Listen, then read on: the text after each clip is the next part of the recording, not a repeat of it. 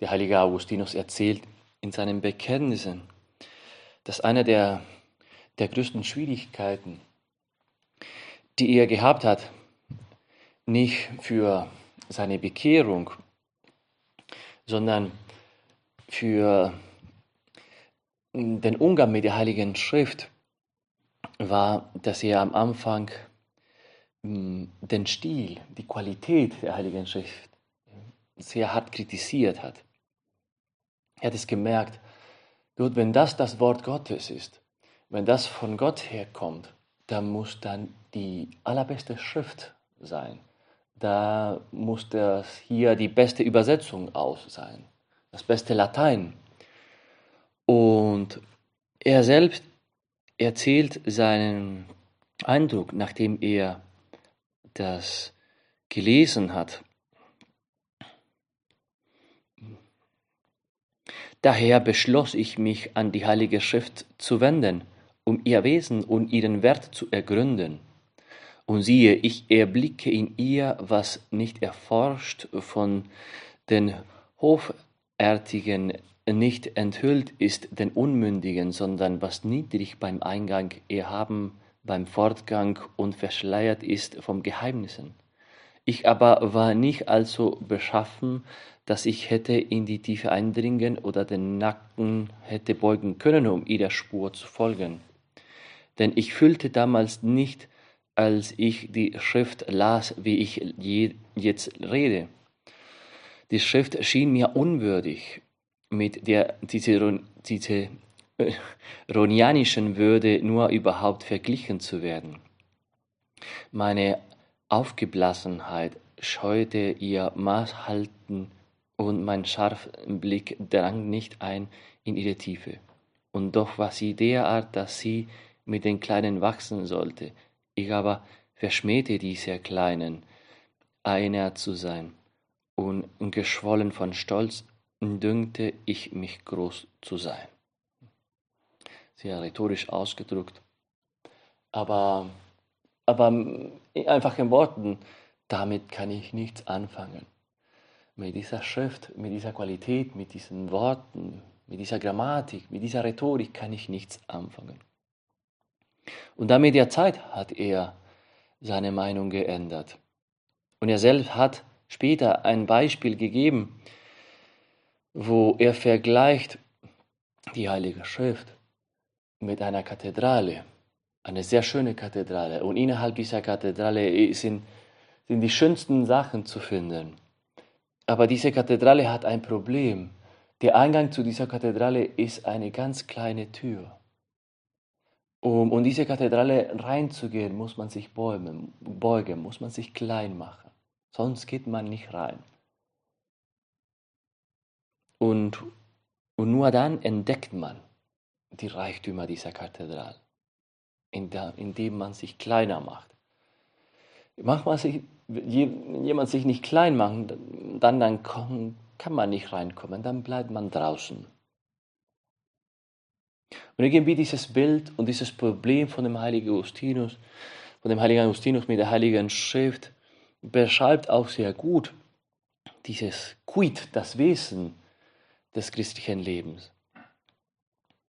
Man kann alles Menschliche haben, viele menschliche Talente, sehr intelligent, einen starken Willenskraft, menschliche Tugenden, alles, was man will, und trotzdem nicht in der Lage sein, in diese Kathedrale reinkommen zu können. Man bleibt draußen. Und man versteht wenig oder nichts vom christlichen Leben. Man versteht das nicht. Man versteht nicht, worin liegt die Schönheit. Man versteht nicht, worin liegt die Logik. Man versteht nicht, wie kann man glücklich mit diesem Leben sein. Man versteht nichts. Trotz aller Tugenden, Talenten, Willen, Verstand, weil es fehlt, es fehlt nicht nur diese kleine Tür, sondern die Bereitschaft, durch diese kleine Tür zu gehen. Und das heißt Demut. Wenn die Demut fehlt, alles klingt absurd. Man versteht nichts. Aus einem einzigen Grund: Man bleibt draußen. man bleibt draußen. Die Reichtümer sind drinnen, die Reichtümer sind in der Kathedrale. Aber dafür muss man sich klein machen, wenigstens diesen Schritt zu wagen. Und deswegen Christus war nie müde, wurde nie müde, diese, diese Haltung zu kultivieren. Diese Haltung, die viel mehr als einer unter vielen, sagen wir so, Tugenden, sondern die Grundlage für alle Tugenden. Die Grundhaltung für alle. Sogar das, was die Tugenden korrigiert oder in Ordnung bringt. Das richtige Maß für jede Tugend. Die Demut, die dahinter steckt, als Hintergrund. Und, und hat ganz klar über diese, diese Haltung gesprochen und viel in seinen Worten darüber geredet und lernt von mir. Denn ich bin gütig und vom Herzen demütig. Lernt von mir. Nicht, nicht oft, nicht so oft Christus sagt sowas. Aber einige Male schon, wenn er etwas ganz Wichtiges betonen will, lernt von mir in diesem Punkt die Demut. Eigentlich, ich bin der Einzige, der demütig ist in dieser Welt, hätte er auch sagen können. Weil das ist die Wahrheit. Aber lernt von mir. Lernt von mir, was Demut bedeutet. Das ist der Weg.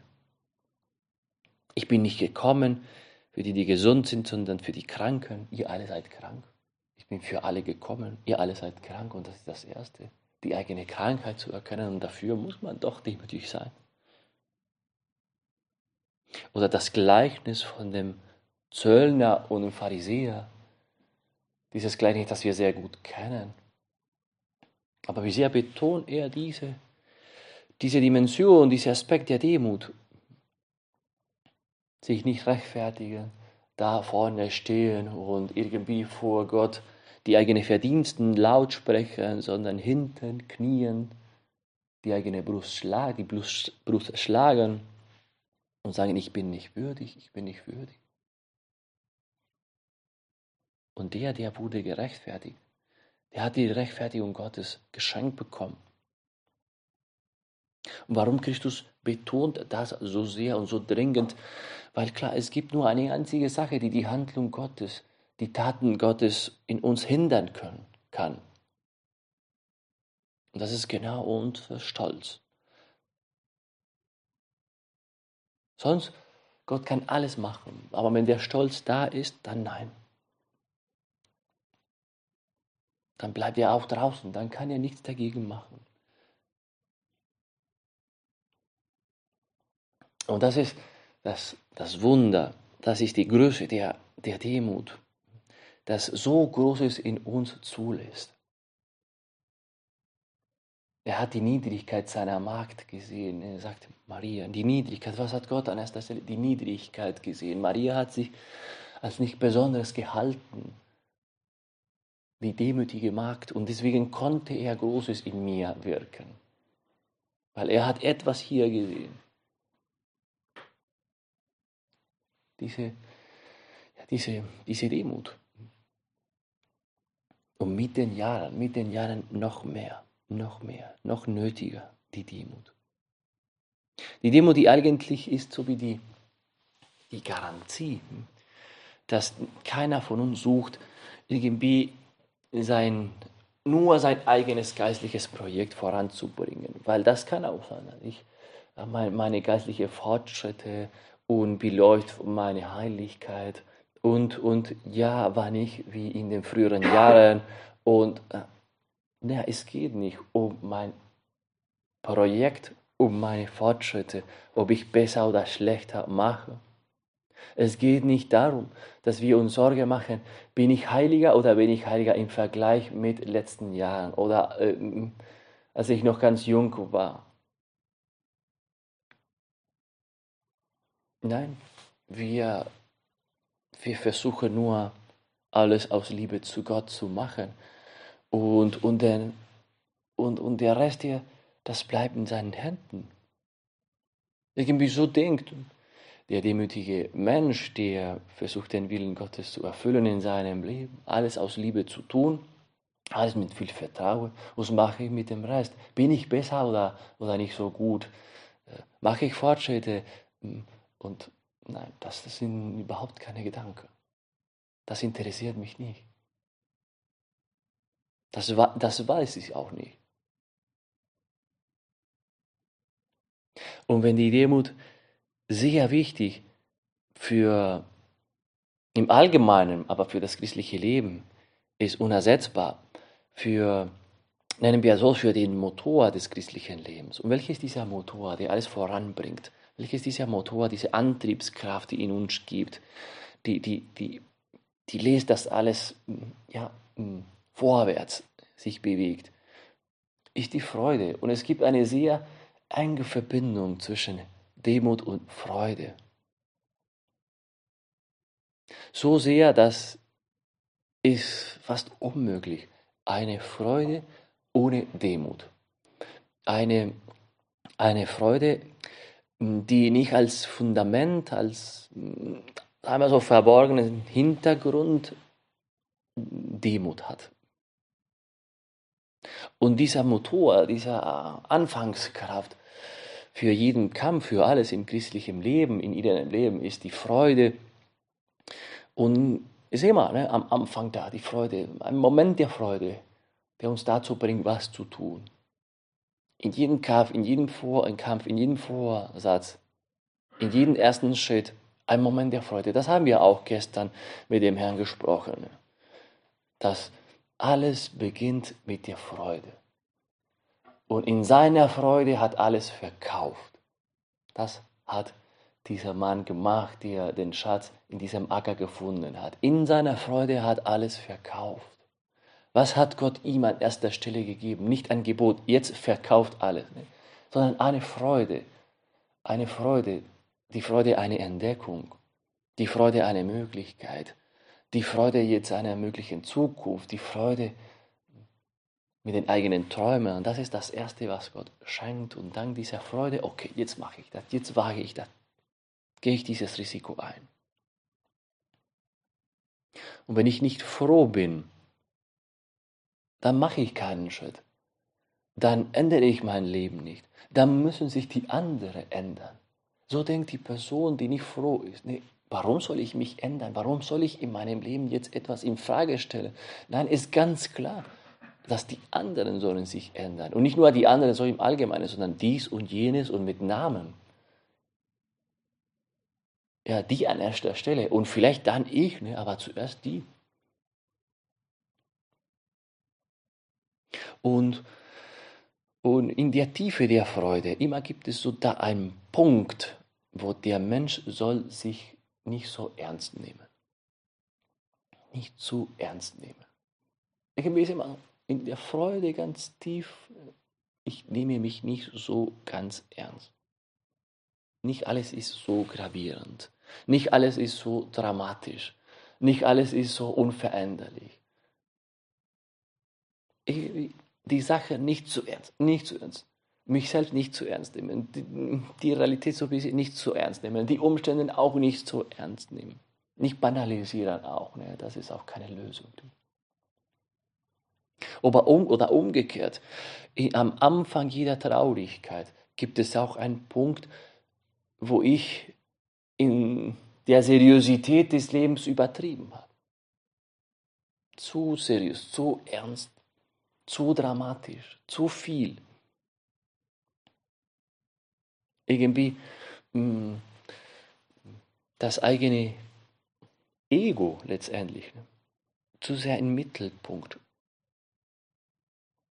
Und dieses ja, zu sehr ernst was nehmen, führt dazu, am Ende sehr empfindlich zu leben, sehr empfindlich. Und jemand, der ständig empfindlich lebt, verwundet lebt, der, der sieht in den Umständen und bei den anderen nur Anlässe für Schwierigkeiten, für Probleme. Sehr schwer, dass da eine richtige Freude wächst. Fehlt, fehlt die Demut, fehlt die Demut. eine Überempfindlichkeit. Da ist ein Mangel an Demut. Lernt von mir. Uns an den Herrn wenden. Schenk mir jetzt deine Demut. Schenk mir jetzt deine Demut. Das fällt mir schwer. Das fällt mir jetzt schwer in dieser Stunde, weil ich bin so beleidigt von dieser Sache. Ich bin so verletzt von dieser Antwort. Ich bin so enttäuscht von dieser Person, dass ich, ich schaffe es nicht. Ich schaffe es nicht. Und ich weiß, dass ich jetzt verletzt bin. Ich weiß jetzt, ich neige zur Empfindlichkeit und werde, ja, werde, werde nichts erdulden jetzt. Und ich weiß, dass ich jetzt werde neigen, ne? zu, zu, alles zu übertreiben. Irgendwie ein bisschen so Selbsterkenntnis und so zu dem Herrn gehen. Und jetzt musst du was in mir. Also so will ich nicht weiter, ne? Durch die Welt, ne, gehen. So traurig, nein. Ich brauche, ich brauche deine, ich brauche die Freude, deine Freude. Ich, ich will andere Schritte machen. Ich will anders denken. Schenk mir deine Demut und froh leben zu können. Ja, das ist der richtige Weg. Das ist eine schöne Bitte. Sonst das Leben selbst. Das Leben selbst gibt uns letztendlich die Lehre. Die Lehre, die wir brauchten. Die Lektion, die wir brauchten. Es, es gibt eine sehr schöne Geschichte, lustige Geschichte von, ich denke, das war ein Supernumerarier von, von El Salvador, der wurde als Botschafter, ne, vor dem Heiligen Stuhl ernannt. Ne? Und dann äh, kam der Tag, ne, wo er musste, ne, zum Heiligen Stuhl, zum Vatikan gehen, um sich vorzustellen. Und an diesem Tag war natürlich er sehr, sehr froh. Und er erzählte, ne, dann, dann ganz früh, ganz früh, ne, äh, wurde ich wach. Und dann habe ich mit meiner ganzen Familie, ne, vorbereitet. Ne? Und dann gingen wir ganz früh, ich ging ganz früh, ne, zu einem von diesen römischen Märkten, ne, um einiges zu kaufen, Obst, Gemüse, ne, Lebensmittel. Und dann mit den Beuteln bin ich zu einer Kirche gegangen, San Roberto Bellarmino, um die Messe zu besuchen. Da war ein, ein, ein nicht besonders schöner Tag, es begann zu regnen und ich habe mich in, auf, auf der letzten Bank, ne, gesetzt. Und, und dann begann die Messe und dann während der Messe habe ich mich sehr ablenken lassen. Mit Gedanken. Und jetzt kommt der wichtige Tag. Und stell dir vor, jetzt gibst du den, durch die also Fluren von Vatikan, ne, als der neue Botschafter von El Salvador vor dem Heiligen Stuhl, ne, und, und, und du, ne, und, und ja, Fantasie, ne, die Fantasie. Und dann nach der Messe plötzlich spürte er, dass jemand hatte ihn den Schulter, ne, berührt und hat sich umgedreht und eine Frau hat ihm ein tausend Liras, ne, damals Liras, ne, gegeben. Hatte ihn mit einem Bettler, ne, verwechselt. Da mit seinen Tüten, ne, um seinen Lebensmittel, ne, ganz hinten, ja, in der Kirche. Ne, okay, hatte Mitleid mit dem armen Bettler an einem Tag, wo es regnet, hat ihm Geld gegeben, ein bisschen, ne, Almosen geschenkt. Ne. Du, der Botschafter, Botschafter vor dem Heiligen Stuhl, in wenigen Stunden, der wichtigste Moment deines Lebens. Und plötzlich jemand denkt, dass du ein Bettler bist. Und wie oft ist es auch bei uns, dass das Leben selbst, ne, das Leben selbst bringt uns, ne, zum richtigen Platz. Ne. Du, du bist nicht jetzt, ne, der Retter der Welt. Pass auf mit deinen Empfindlichkeiten und gib uns eine Lektion, die vielleicht wir nicht vergessen. Wie peinlich waren diese, diese Empfindlichkeiten, wie peinlich waren diese, diese innere Klagen. Deswegen tut uns sehr gut, diese innere Leichtigkeit mit uns selbst zu relativieren, zu relativieren, relativieren die eigenen Triumphen, die eigenen Niederlagen. Wenn wir gewinnen, wenn wir verlieren, relativieren. Das ist nicht das Letzte, ist nicht das Letzte. Wird's. Okay, morgen kommt mein nächster Tag.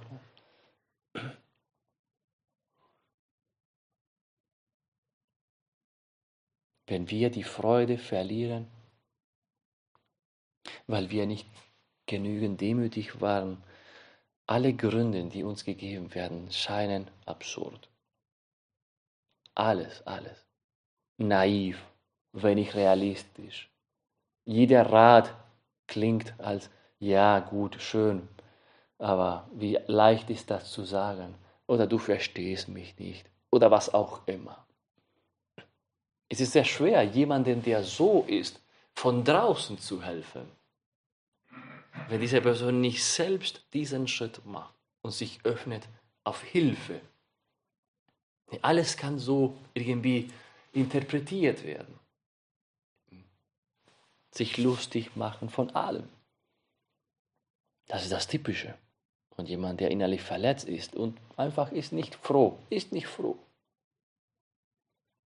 Bleibt draußen, außerhalb der Kathedrale. Und du sagst mir, dass es in dieser Kathedrale Schätze gibt, Kunstwerke, Meisterwerke, Schönheit. Ich sehe nur eine schlichte Wand, nichts mehr. Hier gibt es nicht mehr. Man sieht nicht, man sieht nicht. Man verpasst so viel. Nee, so wollen wir nicht erleben, reagieren. Herr, hilf uns. Hilf uns, dass wenn wir ein bisschen so auf diesem Weg gehen, so schnell wie möglich weg. So schnell wie möglich weg. Natürlich, jeder von uns hat seine eigene Ehre. Jeder von uns verteidigt auch ne, seine Rechte und ist auch gut so. Aber mit Maß und auch sich loslösen lernen. Sich loslösen lernen von, von dieses sich zu ernst nehmen. Der heilige Josef Maria mh, hat auch sowas in seinem Leben mh, erfahren. Peter Bergler erzählt sie ja gut ne? in, in, in, in der Biografie ne? über den heiligen Josef Maria. Dieser Moment ist ein exakter, ein ganz konkreter Moment in seinem Leben, wo er sich von seiner eigenen Ehre und letztendlich auch Verletzungen, Möglichkeiten für ein, Überempfindlichkeit, für, für eine, ja, Überempfindlichkeiten und so weiter, ne, sich losgelöst. Er sagte, Peter Bergler, er ist ja kein international schwimmender Mensch an sich gewesen, sondern eben auch der hartschädelige Aragonier und der ehrbewusste Spanier. Ehre, das ist für Spanier nicht allein ein höchstes soziales Attribut, sondern ein existenzieller Bestandteil, ein Essential von höchstem Rang. Für die große spanische Literatur bedeutet Ehre ein zentrales Thema. Bewahrung und Verlust, Verletzung und Wiederherstellung der Ehre sind Stoff zahlloser Gedichte, Erzählungen, Dramen. Schon ein letzter Ritze, Entschuldigung, ein leichter Ritze dieser dauersensibilisierten Seelenhaut kann zu blutigen Tragödien führen. Escriba wurde, wie wir aus seinem eigenen Munde wissen, oftmals und besonders in den vierziger Jahren bis aufs Blut beleidigt, behandelt. So sagte er selbst in Buenos Aires neunzehnhundertvierundsiebzig wie ein Dreckfetzen. Er warf sich damals nachts vor dem Tabernakel in der Kapelle des Madrid, Madriders Zentrums Diego de Leon auf die Knie und sagte, Herr, wenn du meine Ehre nicht brauchst, wozu will ich sie dann haben? Und dieser Satz, der die innere Loslösung von einem der wichtigsten, kostbarsten Güter, besonders der spanischen Seele, aussprach, kostete ihn vielleicht die schwerste Selbstüberwindung, denn er ent- entäußerte sich damit des letzten kleinen, irgendwo tief in einer Herzfalte versteckte Reservat der Eigenliebe. Indem er seine Ehre ganz und gar Gott überließ, fiel auch das Beleidigtsein wie eine Kruste von der Seele ab, und so durfte er dreißig Jahre später zu Recht sagen, er habe sich von niemandem je beleidigt, das heißt in der Ehre gekränkt gefühlt. Um Und wie schwer ist es, sowas zu machen. Aber wie, wie heilsam, wie heilsam. So sehr, dass ab diesem Moment habe ich mich von niemandem beleidigt gefühlt. Nicht, weil ich jetzt keine Ehre mehr habe, sondern das habe ich in den Händen Gottes überlassen. Habe ich mich von dieser Sache losgelöst. Dieses letzte Ich, dieses letzte, das ist mein. Das letzte, das letzte Argument, sich gegen jemand anderen wenden zu können. Und jeder von uns hat in sich diesen Kampf. Jeder von uns ne, ist am Ringen. Und jeder von uns manchmal verliert und manchmal auch ne, besiegt in diesem Kampf. Und wir bleiben dran und wir bleiben dran. Das Einzige, was wir nicht verlieren wollen, ist die Freude. ist die Freude. Und dann vielleicht kommt die Frage, was mache ich? Bin ich traurig bin?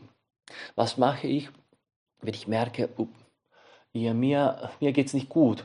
Was mache ich, wenn ich sogar merke, ne? Und die Ursache dieser Mangel an Freude ist, dass ich jetzt ganz stolz geworden bin. Und manchmal sehen wir das sehr klar ein. Niemand muss das uns sagen, sondern es ist evident, dass das so ist. Aber so evident ist das, dass ich merke auch, dass mit dem eigenen Mittel komme ich nicht raus. Das ist nicht nur eine Sache von, ja, und jetzt höre auf, ne, Punkt, ne, sei froh. Nein, nein. Aber wie komme ich raus? Was mache ich? Es wird gesagt, es erzählt über den heiligen Ignaz von Loyola, dass er war alt, nicht so ganz alt, er ist nicht so ganz alt gestorben, aber seine letzten Jahre war von Gesundheit her sehr zerbrechlich.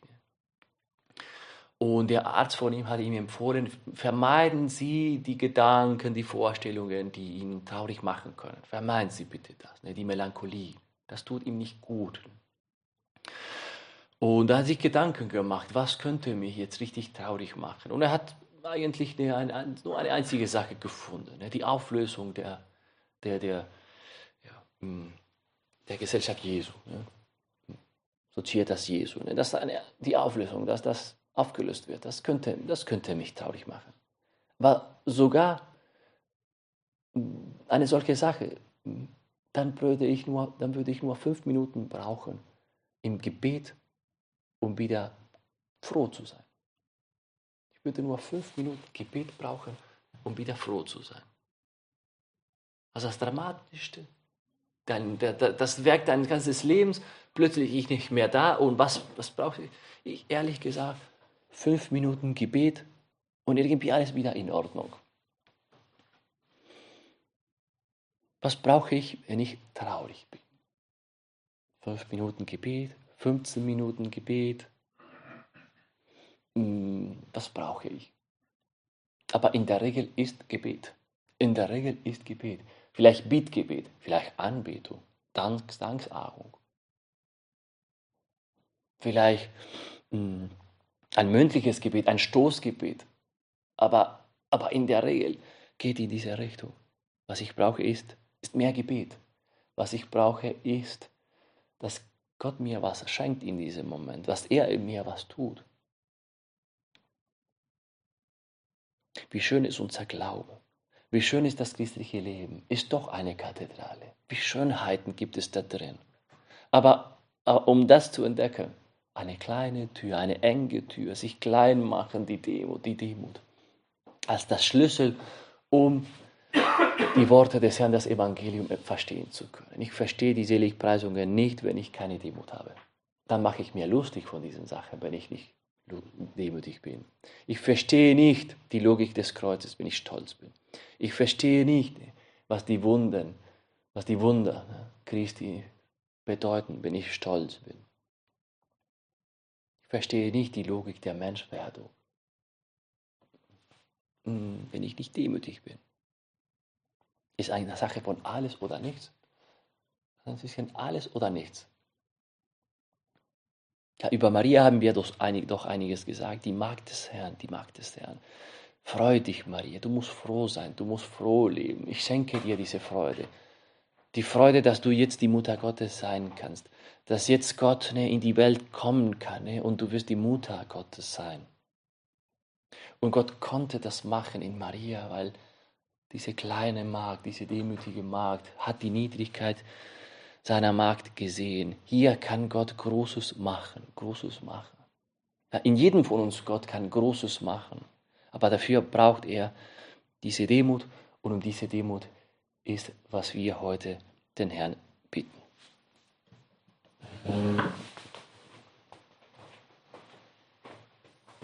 Ich danke dir, mein Gott, für die gute